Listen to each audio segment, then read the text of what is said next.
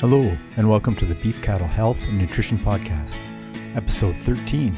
I'm your host, Dr. John Campbell. This week, my guest is Dr. Jennifer Pearson. Dr. Pearson is an assistant professor in bovine health management at the University of Calgary School of Veterinary Medicine.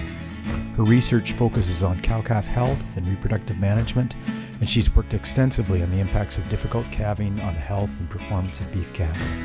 Today, she has lots of practical advice on how to deal with difficult calvings. Let's get started.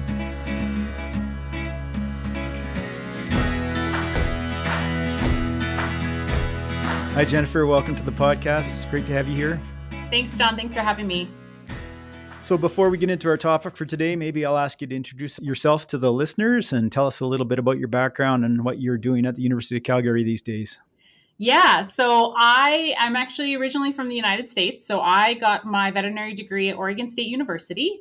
Um, and then after after graduating there, I actually went to Cornell University and did an internship and residency in ambulatory medicine. So that's like large animal um, medicine and practice, as well as because I've always had a strong interest in reproduction. I was able to get enough caseload and, and supervision that I was able to become board certified as a theriogenologist, which is an animal reproduction specialist there. After that, I decided to come up to Canada and do my PhD here under the supervision of Dr. Claire Windeyer and Ed Pajor. And my PhD looked at um, the impacts of calving assistance on calves and management practices we can do to sort of mitigate these, these negative impacts that these calves might experience. After that, um, I stayed on and became an assistant professor here at the University of Calgary. And so, my job, I get to do lots of different things. I teach the veterinary students, so I teach in the curriculum bovine medicine and surgery and reproduction, as well as I have graduate students that I do research with. And so, my research um, spans both looking at cow and calf health, especially around that calving time period as well as I've gotten into investigating um, bull fertility and bull health because we we all know that bulls need to be healthy and fertile in order to develop those calves that are born the next calving season. Thank you. I think we'll probably have you back on the podcast someday to talk about the bull side of things. but today our topic is going to be dystocia or assisted calvings. Uh, so dystocia is kind of a fancy word, but what does it mean when we use that term? Yeah, so so dystocia is sort of the medical term for a difficult calving, and, and it's defined as a prolonged or difficult calving. Now, the funny thing about that is that if we think about these prolonged or difficult calvings, many of them are assisted. So producers will make the decision to assist these calves because it's prolonged or they can tell that the, the cow is having some difficulty, but not all of them are are assisted. And that's when sometimes we'll go out into our calving pastures and we'll see a cow has given birth to a calf, but maybe that calf is a little bit weak and isn't able to get up and, and isn't as vigorous as normal. And so that calf could have experienced a difficult calving, so a dystocia, but it wasn't assisted. And the other way to think about this too is that many producers decide to make the management decision, especially if we think about backwards calves, to go ahead and assist those calves. They can be born on their own without a dystocia, but many of them we know have an increased risk of having negative effects from being born backwards. And so producers decide to intervene and assist that calving to make sure that that calf has, has a good start to its life. So I like to use the term calving assistance. It's, it's a term where we know what happened during that birth process of that calf, and we can record that and look at our records going forward. That's a good point. And and sometimes there's assisted calvings because I want to go to bed or yeah. I have to get to curling or something like that as well. So uh, we get those that are not really dystocias, but we want to make sure that calf comes out before we go off to do something else. Exactly. Maybe we should step back for a second and define what a normal calving should look like. So many of our listeners will have seen many normal calvings, but let's let's just talk about that process and what it should look like normally. Yeah, so a normal calving, it actually happens in three different stages. So the first stage, stage one of calving, um, is where that calf is, is in position, but that cow needs to dilate her cervix and, and get ready to be able to push that calf out. So generally speaking, this can last quite quite a bit of time. It can last anywhere from eight to 12 hours. We don't always see a cow in the stage one of, of calving, but if we do see her, oftentimes she may be restless, she may be standing up, laying down. We may see those ligaments along her tail head that look like they have softened or are quite loose. Um, and she may start to have some uterine contractions at that time. And what that's doing is it's getting that calf into position. So it's putting pressure up against her cervix to help dilate it. So once her birth canal is dilated enough, the calf then can exit without any issues. So that's sort of the stage one. Stage two is where most producers recognize of calving starting. And this is where her cervix is fully dilated, that birth canal is dilated, that calf is ready to come out. And so she's usually going to lay down at this point, start to have good uterine and abdominal contractions to help push that calf out. And this can last usually about an hour. So there's some research to show that once we see either feet or a water bag, on average, it takes them about an hour to push that calf out. Can sometimes come a little bit sooner and a little bit after, but usually it's about an hour to do that. And that stage two ends with the calf being delivered and, and being on the ground. And then the last stage that we generally don't think about, but it's an important part of the calving process, is for her to expel that placenta or that afterbirth. And so that can happen anywhere normally between 12 and 24 hours after calving. And she's going to have those, those uterine contractions again, and it's going to expel that placenta um, so that that doesn't lead to any sort of infections or other issues.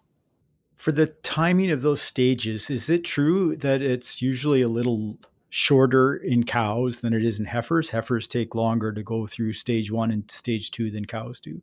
It can it can be, although I have seen plenty of heifers that have, as long as they're dilated and they're of an appropriate frame size and, and the calf is an appropriate size to their frame, they shouldn't have any difficulties and should be able to push that calf out in the same amount of time that that a cow should. So, what signs should we be looking for as producers who are monitoring calving situations to identify those animals that need assistance? Yeah. So the big ones are going to be time and progression for me. And so usually if I am, am going around and looking in a calving pen or pasture and, and trying to identify animals as to sort of when they start that stage two of calving, if I see feet or water bag, I'm expecting that cow or heifer to make progress every 30 to 60 minutes. So it doesn't necessarily mean that the whole calf will be born within that time period, but she needs to make progress. So if I see a water bag, the next time I come back and check her within that time period, I need to see feet. Or if I see feet, next time I come back, I need to see a muzzle or a head. So she needs to be making progress. If she's not making progress, then something something is delaying that calf from being born, whether it's a size issue or maybe that calf is malpositioned, maybe there's a head back or a leg back, and we need to investigate to make sure that there aren't any complications or obstructions to the birth canal to make sure that that calf can be delivered in a timely fashion. If that calf gets prolonged and delayed too long, what can happen is that their umbilicus can be pinched off and they're not receiving oxygen from the cow anymore, which means that they can be born oxygen deprived, which can lead to a lot of issues. How commonly do we see dystocias in beef cattle herds, Jennifer? I know that you've done quite a bit of research on that in your PhD, uh, and that we've seen a drop in the number over the last 30 years from when I graduated. What what's it at now? Yeah, so we've got some recent publications to look at this, and I have to say the beef industry is doing a pretty good job here compared to some of the other industries. But on average, you know, overall, looking at herds across Western Canada, we have an incidence of about five to nine percent of cows or calves are going to need assistance during a calving season. Now, there's a huge range to that. I would say probably the majority of herds are assisting very few calves, and then we have less herds that are assisting more than that. And we do know that there is a difference between heifers and cows. So, generally speaking, heifers are going to have an assistance risk of anywhere from 13 to 15%, whereas cows, it's much lower. It's around that 2 to 5% of cows will need assistance. But I think the interesting thing about that is is that you know we we run into herds that have very very few assistants, um, herds that might have a few more, or those that you know for some reason selected the wrong bull and, and end up having having a wreck. And so we can we can have some variability in there. The interesting thing to think about though is that the majority of herds so over 90% of herds in western canada are assisting at least one calf every calving season so even though they may not assist that many, it's still something we need to be thinking about and prepared for because those calves, as we'll talk about a little bit later, do have some negative health um, effects from from being assisted or having a prolonged birth. Well, that leads us to the next question. And what are those downstream potential consequences and complications of a dystocia? Why is it so important to minimize them? What can happen uh, as a result of that calf having a difficult birth? Yeah, so I say one of the worst um, case scenarios is where we actually have loss of the calf. So the calf is either born dead, a stillbirth, or it dies within that short time period after being born. So technically, a, a, stillborn by definition is either a calf that's born dead or dies within that 24 hour period after being born. And that's a huge loss, right? You just spent nine months trying to get this cow to be pregnant and to have a, a nice, healthy calf, and then to lose it that early on is, is a huge financial loss to producers. Um, the other things that can happen, as, as I sort of alluded to, is that these calves that experience a difficult birth can can experience um, oxygen deprivation. So what can happen if it's prolonged or or difficult and they're they're struggling to be born is that they're going to use up a lot of oxygen in their system as well as that umbilicus can get pinched off and that's their oxygen supply while they're in the uterus of the cow. And so if that gets pinched, then these calves don't have an oxygen supply until they're born. And so this can lead to issues where these calves can be quite weak. They don't want to stand. Um, they can be what's called acidotic, which can cause a, a lot of vigor issues where these calves are less vigorous as well as these really big calves that might experience a difficult calving can experience some trauma as well. Um, and that can be anything from soft tissue trauma that we don't see, like bruises under the skin, to broken bones or, or even broken backs I've seen in some calves that that experienced a very difficult birth. And so that that can be quite challenging to either lead to these calves that are weak and painful and less vigorous, but also potentially death of those calves. And what happens with these weak calves is that um, they're they're because they're weak, they're less likely to stand and nurse from their dam, which means they're less likely to consume that colostrum in a timely fashion, which then puts them at a higher risk of disease or being treated for disease in that pre-weaning period, as well as we know those calves that don't get enough colostrum actually weigh less at weaning time than those calves that did get enough colostrum early on in life. So it's it's an important part of after being born of, of to stand and to nurse from the dam and get get good enough good quality colostrum into them. And then there's the issues from the cow side too. So we, we don't always think about the cow, but she can experience quite a bit of trauma to her birth canal as well, especially if she's delivering a large calf or if we're having to put a lot of pressure on that calf to deliver it. And we also know that cows that have their calf assisted, they have a higher risk of a retained placenta. And when that placenta stays in the uterus for long periods of time and is open, they're more likely to get a uterine infection, which then can affect future fertility of that cow. So it really is a complicated system where it can affect both the calf short term and long term, as well as the cow. Right. And those have pretty significant economic consequences both ways if we affect fertility in the next breeding cycle and we affect calf survival in this breeding cycle. That can be a double whammy there. Exactly. I think I read an old paper years ago that they quoted uh, a little over two thirds of pre weaning mortality in calves occurs in the first 96 hours of birth. And then two thirds of those losses can be attributable directly to to calving difficulties. So, you know, a huge component of our calf losses can be linked to to calving difficulty. And then, as you said, many of the causes of disease later on are because they had calving difficulty and didn't get adequate colostrum. So, yeah, it's a exactly. huge, huge issue. Uh, even though we've done a great job of reducing the prevalence of assisted calvings over the years by by breeding and selecting good bulls, et cetera how do we decide when we should intervene then? So you talked a little bit about this the the time issues. Uh, when do we when do we decide to intervene and when do we decide to call for help?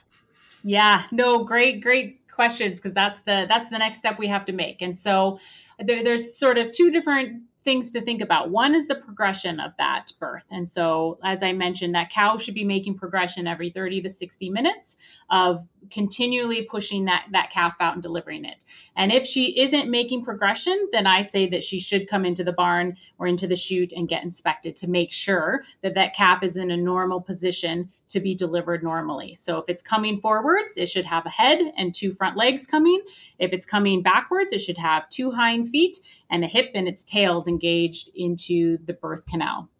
Now, you'll see a lot of producers, as I mentioned in the beginning, if they see a calf coming backwards, um, so depending on, on how the toes are pointed, if those toes are, are pointed down and that calf appears to be coming backwards, they'll want to go ahead and intervene early. And that's because that calf's umbilicus will get pinched on the birth canal and they will be cut off from oxygen quite a bit sooner with their head still in the uterus of the cow while they're trying to be pushed out. Whereas if a calf is coming forwards, if that umbilicus gets pinched off, the head is usually outside of the cow and that calf can start to breathe normal air. And so a lot of people, if they see that calf coming backwards, they'll go ahead, bring that cow into the chute and deliver that calf to make sure that it is, they're progressing at a fast enough rate so that that calf doesn't get cut off from, from oxygen. Other reasons to assist, obviously, if you don't have, we call it the rule of three, right? So if you only see a head and one leg and that other leg is missing, or if you see two legs and no head, right, we're going to want to assist um, and and reposition that calf so that we can have all three of those body parts coming out at the right time, um, because they need all three of those in order to fit through through the birth canal normally. So, when do we need to decide if we need to call for assistance, uh, another person to help us, or a veterinarian perhaps? Uh, and how hard can we safely pull and not harm the calf or the cow? Yeah, so a lot of that depends on the producer's experience. And so usually I say if, if you are going in and feeling and, and having to the calf doesn't have that rule of three, right? So it doesn't have two two legs and, and a head or two hind legs and, and a tail coming, and you have to maybe reposition that calf, pull that head around. If you're not able to do that within probably 20 or 30 minutes, you should be calling calling for help. Or if you're getting tired doing it as well, right? Because we know the longer that you're in there trying to mess around and reposition that calf, the more trauma you're creating, but also it's the more stress on the cow and the calf, and the higher the likelihood that that calf is going to be delivered dead because of that prolonged period. And so usually I, I tell producers, you know, if you've tried for 20 minutes and can't get it fixed, then you need to be calling the veterinarian. The other reason to call the vet too is if it potentially needs to come out the side door or via C section, right? And so if you cannot, if the calf is coming forward and you're not able to get both front shoulders and the head within the birth canal, it'll probably be tight. But if those cannot be engaged up into the pelvis of the cow, or if the calf is coming backwards and you can't get both hips and the tail into that birth canal, that calf is probably too big to come out vaginally and you need to call right away for a C section. I know a lot of people are, are hesitant to call to have a C section performed, but if we decide earlier on to perform a C section rather than waiting and, and we're in there messing around and causing trauma and stress to both the cow and the calf, we're more likely to have a better outcome for both the cow and the calf if we call and get that C-section done early. Because the problems that can happen, is, as I uh, mentioned, right, that calf can get cut off of oxygen and they can die, as well as the cow's uterus can become quite friable. And when we try and do surgery on that cow, she has a higher likelihood of not having a good closure, which can lead to infection. So earlier is better to call for help rather than waiting as far as how much uh, how hard can we safely pull um, the big things there is, is i say either you know one or two people pulling and again you should be making progress or if you've been trained to appropriately use a calf jack that's another good method. We should never ever hook anything up stronger to that that calf to try and deliver that calf. So no tractors no quads no nothing nothing with an engine okay that can lead to abnormally high forces on that calf, and you can cause major fractures and death in that calf, as well as the cow. She can actually fracture her pelvis and she will go down and she'll never be able to stand back up again. And so, if you are unable to deliver that calf by pulling with one or two people or with appropriately using the calf jack, again, that calf probably needs to come out via C section and you should call your veterinarian for help. Right. And we should add maybe that if you've never used a calf jack before, and many producers have, but if you haven't, you probably should get your veterinarian to give you some lessons on how to how to safely use that as well. I think uh, uh, they're a useful instrument, but they can be, they can cause damage if you don't use them correctly. Exactly. Even even with all of our calving equipment, so calving chains, calf jacks, all of it. If, if you're not comfortable with using it appropriately, call your veterinarian out before calving season and have them just go over the appropriate use and placement of those tools so that we minimize the risk of trauma and some of these other more catastrophic injuries like fractures to the cow and the calf. Lots of veterinary clinics are having calving uh, seminars as well, where they use our uh, our model cows that we have at the vet colleges and things like that to demonstrate those sort of issues as well. So those are another great resource if you're looking for someplace to do that. And I think the BCRC website has a bunch of resources on this as well. Yep, and they just published a new one on um, when when to intervene actually with calving. So great resources and videos there as well. Good. I'll put the link to that in the show notes. So we've got through our dystocia and uh, hopefully got a live calf on the ground because we've done everything the way you've ta- told us to. And and I think that 20 to 30 minute rule is a great one. I, I think even as a veterinarian, I kind of use that. If I don't make progress trying to fix the malpresentation in 20 or 30 minutes, then I got to go to an alternate plan and maybe consider a C section or something else as well. So that's great advice. What can we do now, though, that we've got our calf on the ground to make sure all these other things go as well as possible because we know there's additional risks to both the calf and the cow. What can we do now? Yeah. So we want to look at both the calf and, and, and the cow exactly. So for the calf, we immediately want to put it in what we call the recovery position. So this calf is going to be lying sort of sitting upright on its chest with both hind legs pulled forward. So those hind toes are actually up by that calf's ear. And we want them to sit upright like that so that they can expand both sides of their chest and we can start to stimulate that calf. We can rub it all over. We can take a piece of straw and poke it up in the nose or squirt a little bit of cold water in its ear. All these things cause that calf to have a reflex to start to breathe and to take that big deep breath in. One thing we don't want to do with that calf though is hang it over a fence we used to be taught that that was the, the way to do it because when we would hang or swing these calves, we would see fluid come out of their nose and mouth. And we thought, oh, that must be fluid that's down in their lungs. And now we're getting it out. Now we actually know that fluid is actually coming out of their stomach. And when we hang them upside down, we're actually inhibiting them from being able to breathe because all of their abdominal contents are now pushing up against their lungs and they can't expand those lungs appropriately to take those big, deep breaths that they need to take right after calving. So instead of hanging them upside down or swinging them, sit them upright in that calf recovery position. There's again a great video on the BCRC website that demonstrates these, these methods to resuscitate these calves. The other thing I always tell producers and my students is we can't forget about the cow.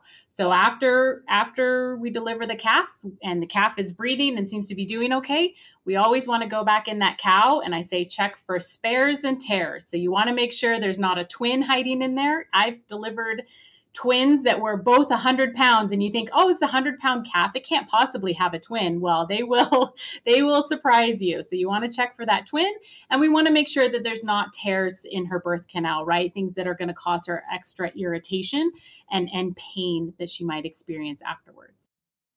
How about managing pain? Is is there anything we can do from that aspect for for the cow or the calf Yes, so there's there's um, not as much research in the beef side as there is on the dairy side, but we're starting to do more here at, at the University of Calgary as well as um, with with our colleagues with you, John, at, at the University of Saskatchewan as well. But we have there are some studies to show that giving a pain mitigation product like meloxicam can improve the welfare of both the cow and the calf We've seen it from um, a nursing aspect and, and weight gain aspect, as well as a lot of behavioral um, changes as well. So we see that these calves tend to be more vigorous and get up and go a little bit faster as well, which again is great if we can improve their vigor because then they're more likely to get up, nurse from the cow, and consume that colostrum in a timely fashion.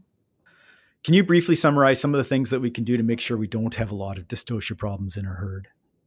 Yeah. So there's, I, as I mentioned earlier, I think the beef industry has done a very good job over the past 30 to 50 years of improving our genetic selection, right? So good bull selection, selecting our bulls for the type of females they're going to breed, right? So selecting bulls with greater calving maybe lower birth weights for our heifers, and then also thinking about our cow herd as well and what are their frame size look like and and selecting a bull an appropriate bull to breed those those cows specifically. So bull genetics is a big thing. Um, from the cow standpoint, nutrition is huge. So we don't want our cows and heifers getting overly fat, but we also don't want them to be skinny as well. So those cows that are over conditioned, it they tend to lay down a lot of fat around that birth canal, and it actually makes it smaller. So they're probably more likely to have a dystocia than those that were normally conditioned and then also from from those that are skinnier and undernutritioned right those tend to have issues with um, having enough energy and reserves to push that calf out normally without without needing assistance. So we want a nice um, middle of the road even body condition score amongst our heifers and our cows at the time of calving. How about uh, early intervention? How important is that as as a it's not really prevention, but it's a, certainly an important aspect of of dealing with them when they do happen. Yeah, so early intervention is, is a big part of that too. So, as I mentioned earlier, if we're seeing that cow not making good progression, you're going to do a whole lot less harm as long as, as you go in and inspect her and her her birth canal is fully dilated. It's not going to cause harm to that cow or calf to deliver it earlier. Whereas if you decide to wait longer, then as I mentioned before, you're going to run into issues where that calf is more likely to experience trauma or be oxygen deprived, and then you're more likely to deliver a dead calf and possibly cause trauma and fertility issues to that cow, rather than if you would have just intervened earlier, delivered the calf, and, and hopefully led to less complications. Great, Jennifer. Thank you so much for being here with us today. I really appreciate your practical advice, and I'm sure I'm going to have you on again in the future for an for another episode if I can talk you into it. So thanks again. Thanks for having me. That's our show for this week. Thanks to all of you for listening to the podcast, and thanks again to my guest, Dr. Jennifer Pearson from the University of Calgary School of Veterinary Medicine. Thank you as well to our sponsors, the Alberta Beef Producers and the Beef Cattle Research Council. Please consider subscribing wherever you get your podcasts. And if you have questions or comments or would like to suggest topics that you'd like to see covered in future episodes, please email us at bchnpodcast at gmail.com. Take care until next time.